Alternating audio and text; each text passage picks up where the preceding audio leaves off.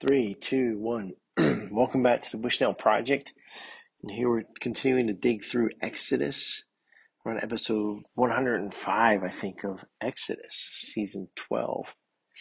Anyway, we are up to, up to chapter 32. This is where things get interesting. God is about to tell Moses to get down the mountain because of what the people are doing down there. So let's see what the people are doing down there. Start Exodus chapter 32. When the people saw that Moses delayed to come down from the mountain, it's about 40 days, the people gathered themselves together to Aaron and said to him, Up, make us gods who shall go before us. As for this Moses, the man who brought us up out of the land of Egypt, we do not know what has become of him. So Aaron said to them, Well, take off the rings of gold that are in the ears of your wives, your sons, and your daughters, and bring them to me. So all the people took off the rings of gold that were in their ears and brought them to Aaron. And he received the gold from their hand and fashioned it with a graving tool and made a golden calf. And they said, and they said, These are your gods, O Israel, who brought you up out of the land of Egypt. And when Aaron saw this, he built an altar before it. And Aaron made a proclamation and said, Tomorrow shall be a feast to the Lord. And they rose up early the next day and offered burnt offerings and brought peace offerings. And the people sat down to eat and drink and rose up to play. All right, so that's what's going on.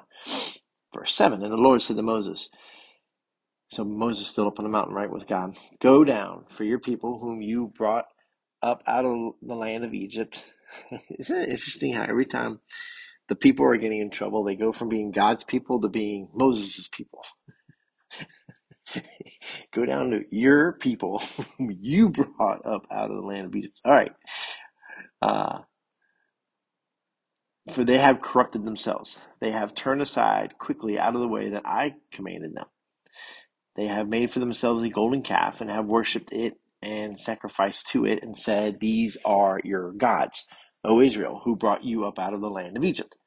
And the Lord said to Moses, I have seen this people, and behold, it is a stiff necked people. Now therefore let me let me alone, that my wrath may burn hot against them, and I may consume them, in order that I may make a great nation of you.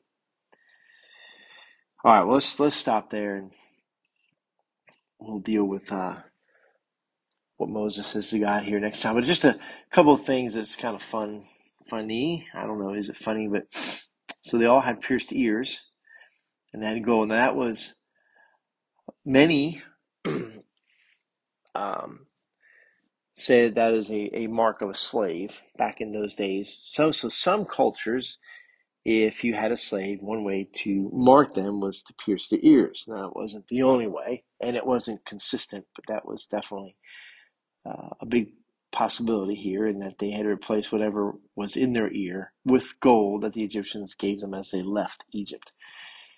So, but anyways, there's a lot of gold, two million people, so four million pierced ears, assuming they both ears are pierced. That's a lot of gold. Now they make a calf, not many calf, and this one calf becomes their gods. This is what Aaron says to them. And then Aaron he says, Well, if these are gods, I better make an altar and we should have a sacrifice. So there's a there's a app there's a thing about gods that we need to sacrifice to them. We know that we're not gods and we know that we're not worthy of them, but a cow that's that you made out of gold. How is that?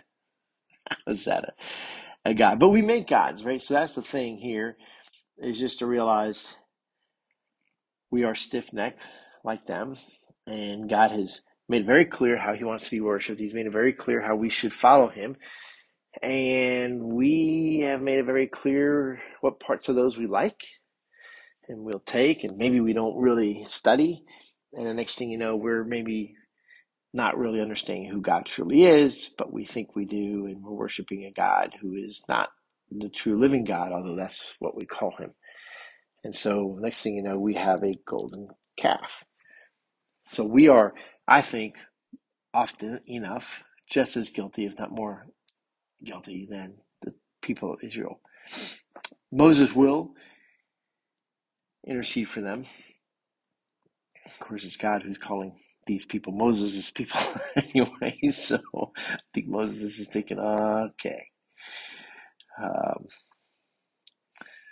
in a very mature way, of course. He is going to uh, help God give the people a second chance. So, although Moses' is temp- temper is going to be flared up here, and of course, it's his temper that gets him eventually. All right, well, that's we've uh, rambled on here for a minute longer than maybe I needed to. I apologize. So, the thing for us to remember here is while God is talking with Moses, he's also in tune as to what is happening down the mountain. And Moses, as a man like you and I, a person, cannot see or know what's going on in other parts of the world. God does. So, even for instance, right now, what's going on in other parts of the world, for instance, in China or wherever, God, God is in tune. He knows what's going on. He is the one true living God, and He's got this what we need to get is what is our responsibility, and that is to know Him and to worship Him the way He wants to be worshipped. And the way we do that is by reading His Word and being in His Word and studying His Word and being around people who can sharpen us in reading His Word and studying His Word and in worshiping Him and gathering on Sunday, right? To do to do that at least on Sunday, if not more often. All right. God bless you guys. We'll talk to you soon. This is John. See you next time.